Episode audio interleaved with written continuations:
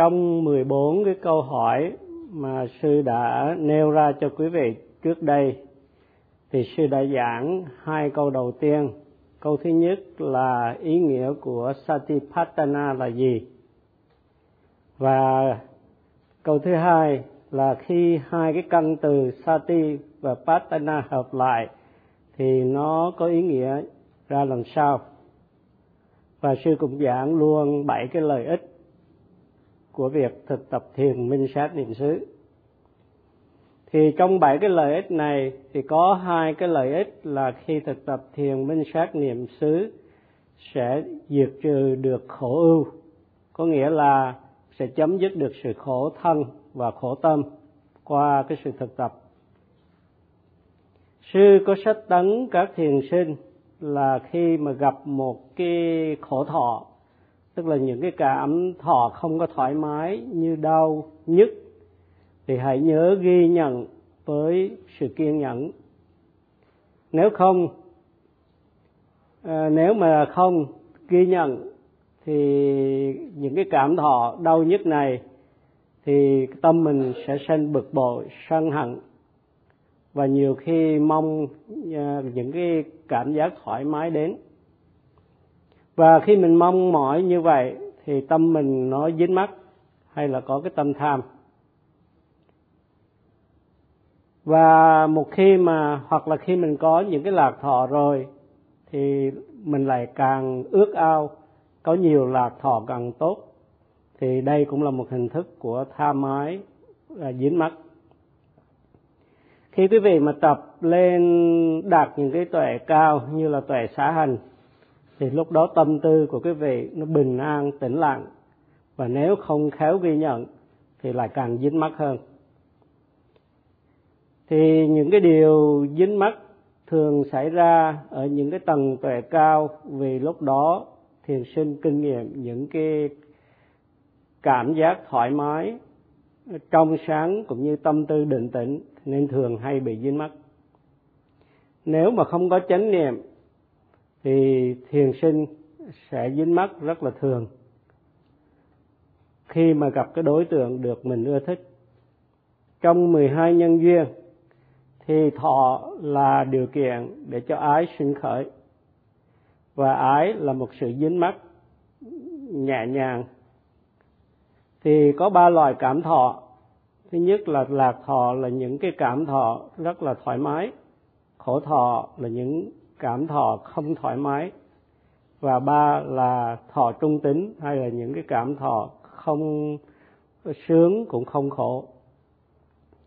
Khi mà quý vị thấy nghe ngửi nếm đụng chạm thì suy nghĩ thì cảm thọ có mặt. Và những cái cảm thọ này nó cái bản chất nó là bất định chưa có uh, cảm thọ bất định. Nếu mà quý vị chánh niệm ghi nhận, thì thay vì thọ làm điều kiện cho ái sinh khởi, thì thọ làm điều kiện cho trí tuệ sinh khởi. Chính vì cái lý do này mà thọ ở đây được gọi là bất định. Tùy theo cái trường hợp mình có chánh niệm hay không. Nếu mà mình làm những cái bất thiện nghiệp thì những cái thiện nghiệp này sẽ gây ra cái quả tái sinh, tức là mình sẽ tiếp tục trôi lăn trong vòng luân hồi. Khi mà chúng ta chánh niệm, mỗi khi thấy, nghe, ngửi, nếm, đụng chạm, suy nghĩ, thì chúng ta không tạo nghiệp thiện hay bất thiện, nên sẽ không bị tái sinh. Còn nếu mà không có chánh niệm ghi nhận các hiện tượng khi chúng sanh khởi thì chúng ta sẽ tạo nghiệp thiện hay bất thiện. Và kết quả của nghiệp thiện hay bất thiện là chúng ta sẽ tiếp tục tái sinh. Cho nên, có chánh niệm ghi nhận thì sẽ không tạo nghiệp, nên sẽ không đưa đến tái sinh. Trong sự thực tập thiền minh sát niệm xứ, danh sắc sanh khởi thuộc về khổ đế, tức là cái sự thật cao thượng thứ nhất là sự thật về sự khổ. Do đó mà thiền sinh cần chánh niệm ghi nhận các cái hiện tượng danh sắc ngay khi chúng vừa mới sinh khởi với cái sự tinh cần. Nếu không, thì tâm tư mình sẽ suy nghĩ, phân tích đây là gì. Và cái sự phân tích không phải là cái tuệ giác. Trong khi thực tập, không nên suy nghĩ, nhưng nên đặt trọng tâm vào tuệ giác sinh gửi do cái sự thực tập đem lại. Thiền sinh nên nỗ lực ghi nhận. Nếu không thì sẽ bị vô minh, tức là hay là và không thấy rõ đề mục, hoặc là thấy mù mờ hay là si mê. Do đó mà mình có thể nghĩ tốt, nghĩ cao về cái đối tượng và vì một cái sự suy nghĩ như vậy, cho nên tâm tư mình à, tham ái và dính mắc và khi mà mình không có chánh niệm thì mình bị tà kiến về một cái linh hồn hay là một cái bản ngã thường còn ở trong thân xác điều khiển tất cả mọi hoạt động. Và mình dính mắc về bởi vì cái tà kiến này. Khi mà mình có vô minh ái dục tà kiến thì tâm tư mình sẽ bị ô nhiễm. Và vì tâm tư đầy ô nhiễm phiền não, nên mình làm những cái điều sai lầm qua thân khẩu và ý. Mặc dù mình cũng có làm những cái thiện nghiệp, nhưng những cái việc thiện nghiệp của mình làm rất là yếu, nên không có ảnh hưởng mạnh. Vì tạo nghiệp, nên chúng ta còn phải tái sinh, nên chịu cảnh ờ, già, bệnh và chết. Chúng ta không muốn già, nhưng chúng ta phải già. Chúng ta không muốn bệnh, nhưng chúng ta phải bệnh. Chúng ta không muốn chết, nhưng rồi sẽ chết. Vì có thân, nên có khổ thân. Vì có tâm, nên có khổ tâm. Do đó mà có khổ và ưu. Chúng sanh không biết cách ra khỏi sự khổ đau. Nên cứ truyền miên trong cái sự đau khổ của cái vòng luân hồi. Gặp cái đối tượng mà mình ưa thích thì sanh tâm ham muốn và dính mắc. Rồi càng muốn thêm, nên cố gắng cái làm việc cùng quật để đạt cho được những cái điều mình ham thích. Do đó mà chấp thủ đưa đến khổ đau. Không biết tri túc không biết đủ, thì rất là đau khổ. Vì nhu cầu, do ái dục ừ, nó không có giới hạn. Do đó mà con người nên biết đến cái sự bất toàn của cái hạnh phúc ái dục. Chúng sanh thấy nghe ngửi nếm, đụng chạm, biết. Và những cái điều này là kết quả của nghiệp trong quá khứ và đây là luân hồi tức là sự sanh khởi liên tục của danh sắc do kết quả của nghiệp quá khứ mà không có uh, sự chấm dứt. Danh sắc sanh khởi và hòa diệt liên tục như một cái dòng nước và đây được gọi là luân hồi. Dù mình không thấy cái luân hồi bằng mắt nhưng chúng ta nên hiểu là luân hồi có thật và đang hiện hữu do các cái hiện tượng danh sắc liên tục sinh khởi. Và các cái hiện tượng danh sắc sinh khởi này là kết quả của nghiệp trong quá khứ.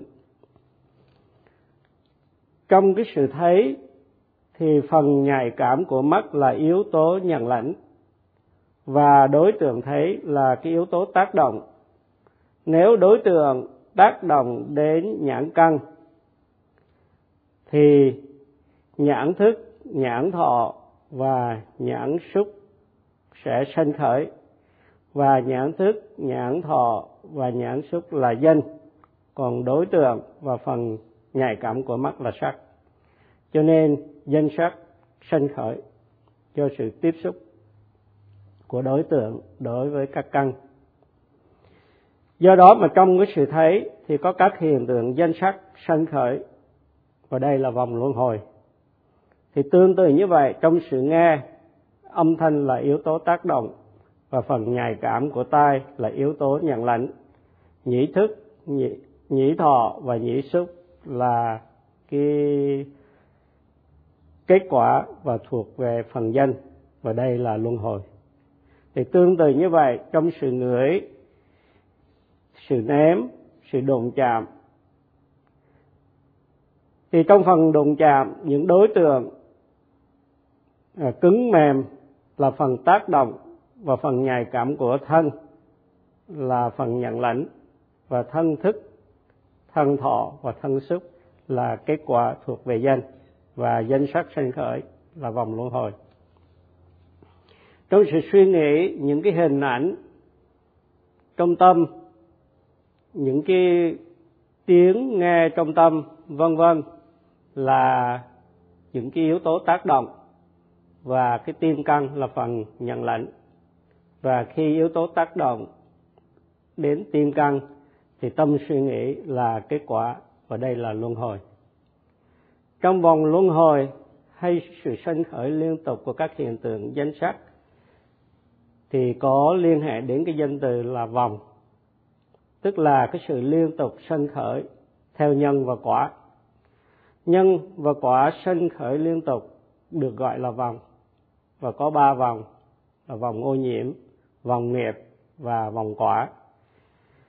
Sự sanh khởi liên tục của nhân và quả liên hệ với nhau được gọi, nên được gọi là vòng. Trong ba vòng này, vòng đầu tiên là vòng ô nhiễm, vòng có vô minh, ái dục và chấp thủ. Nếu mà không có chánh niệm thì không có tâm định và không có khả năng khám phá ra bản chất đích thực của các hiện tượng danh sắc. Không chỉ không biết, mà còn biết sai, khi cho những cái sự thấy, nghe, ngửi, nếm, đụng chạm, suy nghĩ là tốt. Đây là một điều hiểu sai. Không hiểu đúng là hay hiểu sai là vô minh. Còn có si mê, mù mờ về đối tượng về sự thật, không biết rõ, và đây là sự si mê. Muốn đối tượng đẹp, âm thanh hay là ái, nếu ái nếu ái có cường độ mạnh mẽ, thì đó là chấp thủ. Ví dụ, khi rắn muốn bắt con mồi, thì đó là ái. Khi bắt được con mồi, ngậm, cứng không chịu nhả ra, thì đó là chấp thủ. Muốn đối tượng là ái khi đạt được đối tượng không có chịu buông thả, thì đó là chấp thủ. Ngoài ra còn có tà kiến là về cái tôi tôi đây, tôi thấy, tôi nghe, tôi ngửi, tôi nếm, tôi đụng chạm, tôi suy nghĩ và cái niềm tin, cái cái tà kiến về một linh hồn, đó là sự chấp thủ. Thì sự chấp thủ này là chấp thủ vì tà kiến nếu không ghi nhận, khi thấy nghe, ngửi, nếm, đụng, chạm, suy nghĩ thì sẽ vô minh. Và vì vô minh nên không khám phá cái bản chất thật sự của đối tượng. Và vì không kinh nghiệm cái bản chất này, cho nên ái sanh khởi. Và ái đưa mạnh mẽ thì trở thành chấp thủ. Và đây là vòng ô nhiễm do đó vô minh à, ái và chấp thủ nó thuộc về vòng ô nhiễm.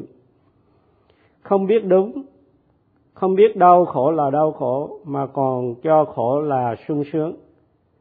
Do đó ái và thủ sanh khởi vì vô minh và si mê. Cũng như là khi cái thủy tinh thể trong mắt không còn tốt hay bị bình cường thì chúng ta không có nhìn rõ cái đối tượng hay là không thấy.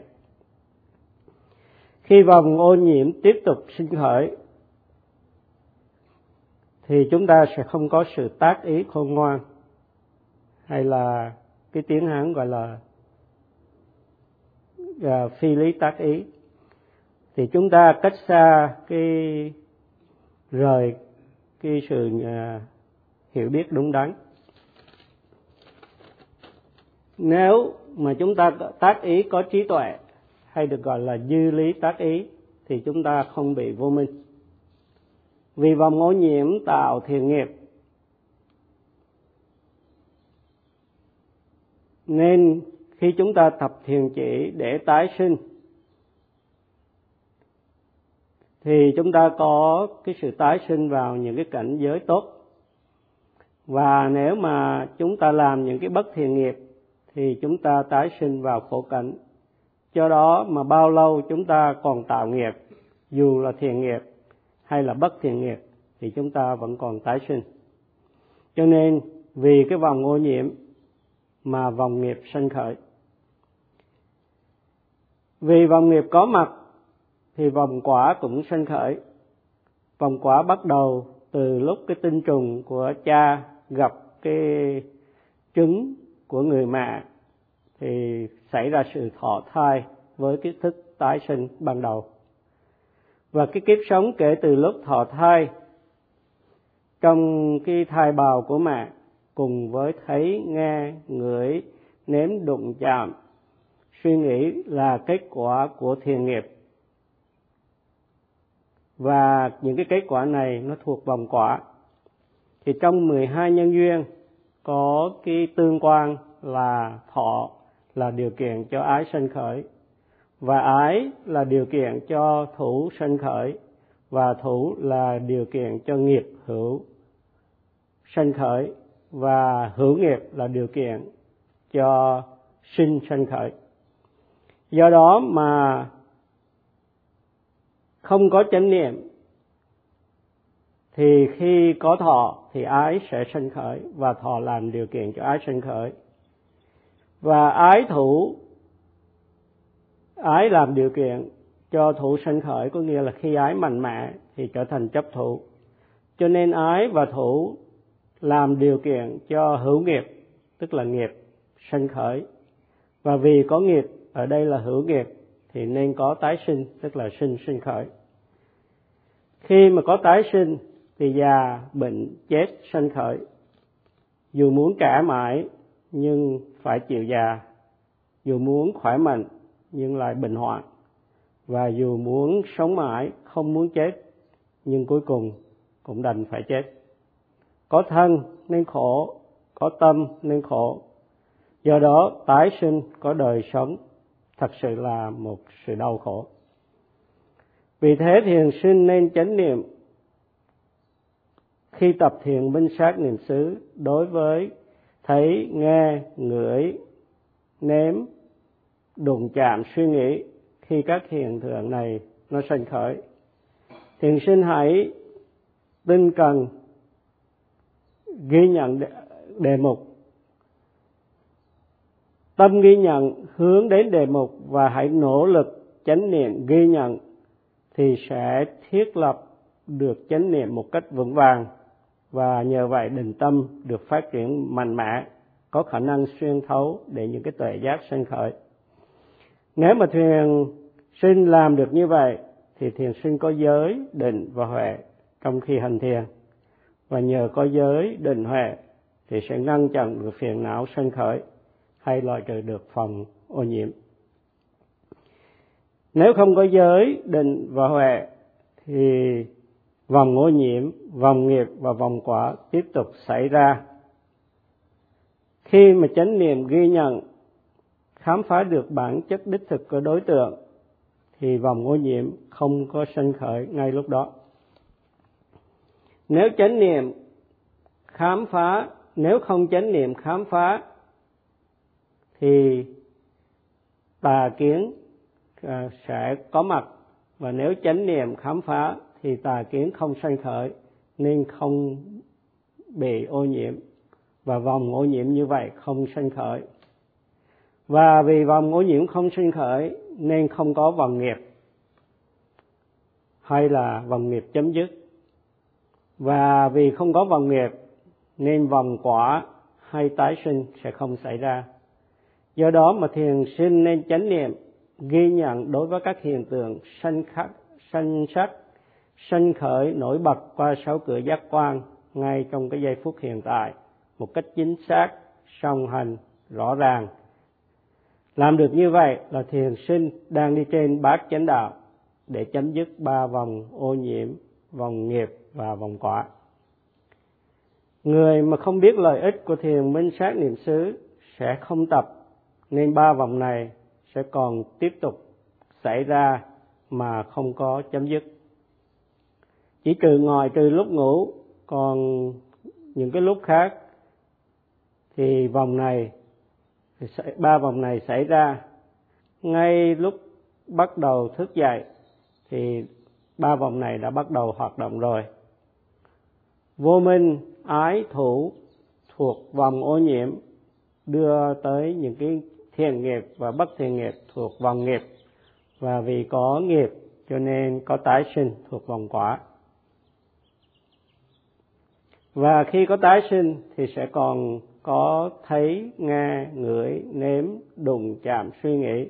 Và như vậy mà vòng luân hồi, triền miên.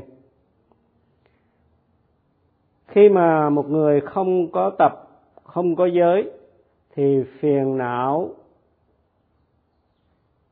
sẽ sanh khởi bởi vì không được ngăn ngừa. Không thực hành thì không có định để chế ngự phiền não trong tâm và không khám phá ra bản chất đích thực của các hiện tượng thì không có tuệ giác, nên không đoạn trừ được phiền não ngủ ngầm. Khi mà không tập thiền minh sát niệm xứ thì sẽ không đi trên bát chánh đạo, thì ba vòng này sẽ còn tiếp tục mãi mãi. Do đó mà một người không tập thiền minh sát niệm xứ sẽ không có cơ hội thoát khỏi ba vòng này tuy nhiên có tập mà tập một cách lơ là, không nghiêm túc, thì ba vòng này vẫn còn đeo đuổi người đó một thời gian rất là lâu dài. Biết lợi ích của thiền minh sát niệm xứ, thiền sinh hãy tập nghiêm túc, ghi nhận liên tục các hiện tượng đang xảy ra. Hầu thiết lập chánh niệm cho vững vàng, nhờ chánh niệm vững vàng định tâm phát triển mạnh mẽ, và nhờ có định tâm phát triển mạnh mẽ, hành giả xuyên thấu vào cái bản chất của các hiện tượng và tuệ giác phát sinh. Khi tuệ giác phát sinh thì đức tin tăng lên một cách rất là mạnh mẽ.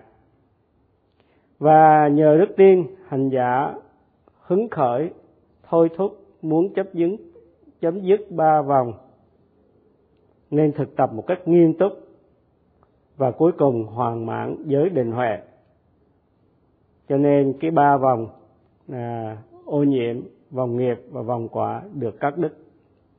Và đời sống nhờ đó được thăng hoa và tràn đầy phẩm hạnh. Không tập thiền minh sát niệm xứ một người sẽ có đời sống thấp kém thiếu phẩm tính và chịu nhiều khổ đau vì ba vòng vẫn còn tiếp tục sinh khởi. Tập thiền minh sát niệm xứ sẽ tăng trưởng đức tin có giới định huệ khi có giới, thì phiền não thô tháo không sinh khởi. Khi có định, phiền não tâm ý được ngăn chặn. Và khi có tuệ giác, phiền não ngủ ngầm. Được làm suy yếu. Và cuối cùng, khi đạt đạo quả, thì phiền não ngủ ngầm chấm dứt một cách hoàn toàn. Thì điều này có nghĩa là ba vòng. Vòng ô nhiễm, vòng nghiệp và vòng quả bị cắt đứt. Một người thiền sinh khi đạt đạo quả tu đà hoàng thì sẽ chấm dứt những cái nghiệp mà nó sinh ra cái quả tái sinh trong cái khổ cảnh. Cho nên người đó sẽ không còn bị tái sinh vào bốn cái đường ác đạo và tâm tư được an bình. Khi mà một người tập đi trên bát chánh đạo, ghi nhận trong từng khoảnh khắc thì người đó sẽ hưởng được những lợi ích và kết quả khả quan. Trong một phút mà nếu ghi nhận 60 lần, có nghĩa là ghi nhận trong từng khoảnh khắc một, thì sẽ có 60 lần cắt đi ba cái vòng này và người thiền sinh đó sẽ đạt được tiến bộ khả quan. Do đó mà thiền sinh phải nỗ lực phi thường tinh cần thực tập, luôn luôn chánh niệm ghi nhận các hiện tượng danh sắc sanh khởi ngay khi chúng vừa mới xảy ra. Thì trong cách này thì sẽ chấm dứt được ba cái vòng ô nhiễm, vòng nghiệp và vòng quả. Sư đã trả lời hai cái câu hỏi. Thứ nhất là satipatthana là gì? Và thứ hai là cái ý nghĩa nào khi mà cái hợp từ? Satipatthana được kết hợp bởi hai cái căn từ sati và patana sư sẽ tiếp tục trả lời các câu hỏi cho quý vị. Những gì thiền sinh cần biết là các hiện tượng danh sắc tiếp tục sinh khởi trong vòng luân hồi và ba vòng ô nhiễm, vòng nghiệp và vòng quả là đau khổ. Và để cắt ba cái vòng này thì không có cách nào khác hơn là tập thiền bên sáng niệm xứ. Loại trừ ba vòng thì sẽ có hạnh phúc đích thực. Hạnh phúc này, tức là hạnh phúc giáo pháp, khác với hạnh phúc thế tục. Có cái bản chất hiện nguy. Hạnh phúc giáo pháp vượt trội hạnh phúc thế tục rất nhiều. Khi mà thiền sinh đạt được cái tuệ giác hiểu rõ về cái hạnh phúc giáo pháp thì sẽ tiếp tục hành thiền để đạt được những cái trí tuệ siêu thế. Và có năm cái yếu tố mà rất cần thiết cho sự thực tập thành công. Một người mà có năm cái yếu tố này thì sẽ đạt, sẽ phát triển được nhiều cái kinh nghiệm về giáo pháp thứ nhất là tín tức là có đức tin vào giá pháp và có cái lòng tự tin vào khả năng thực tập của mình. Về, để đạt đạo quả. Thứ hai là sức khỏe. Thì ngày nay khó có ai mà có sức khỏe tốt một cách hoàn toàn. Nhưng nếu quý vị vẫn còn có sức khỏe, tập được những cái khó thiền, thì coi như có sức khỏe tốt. Và thứ ba là sự thành thật một người thiền sinh phải có đức tính thành thật thì mới có thể tiến bộ trong cái pháp hành. Thành thật ở đây có nghĩa là không che giấu cái khuyết điểm của mình và không giả vờ có cái phẩm hạnh mà mình không có. Người thành thật sẽ thú nhận những cái lỗi lầm của mình một cách rất là à, không có gì là do dự và yếu tố thứ tư là tánh tức là nỗ lực. Thì thiền sinh phải có cái phát triển cái nỗ lực của mình hay là cái sự tinh tấn của mình à, qua ba giai đoạn. Thì tinh tấn khởi động, tinh tấn triển khai và tinh tấn hoàn thành. Và thứ năm là đạt cho được cái tuệ sanh diệt. Thiền sinh phải kinh nghiệm được sự sanh diệt nhanh chóng của các hiện tượng. Có năm yếu tố này tức là tín sức khỏe thành thật, tấn và tuệ sanh diệt. Thì thiền sinh tiếp tục thực tập sẽ chứng ngộ đạo quả tu đà hoàng ngay trong kiếp sống này. Có năm yếu tố này thì hãy luôn hứng khởi tu tập để thành đạt cái mục đích thực tập của mình. Trong khi trả lời các câu hỏi kể trên, thì sư cũng đã giảng thêm, giảng rộng ra để quý vị hiểu một cách thấu đáo. Và sư mong mỏi quý vị thành đạt được cái mục đích tu tập của mình. Và sư chấm dứt bài pháp thoại ở đây.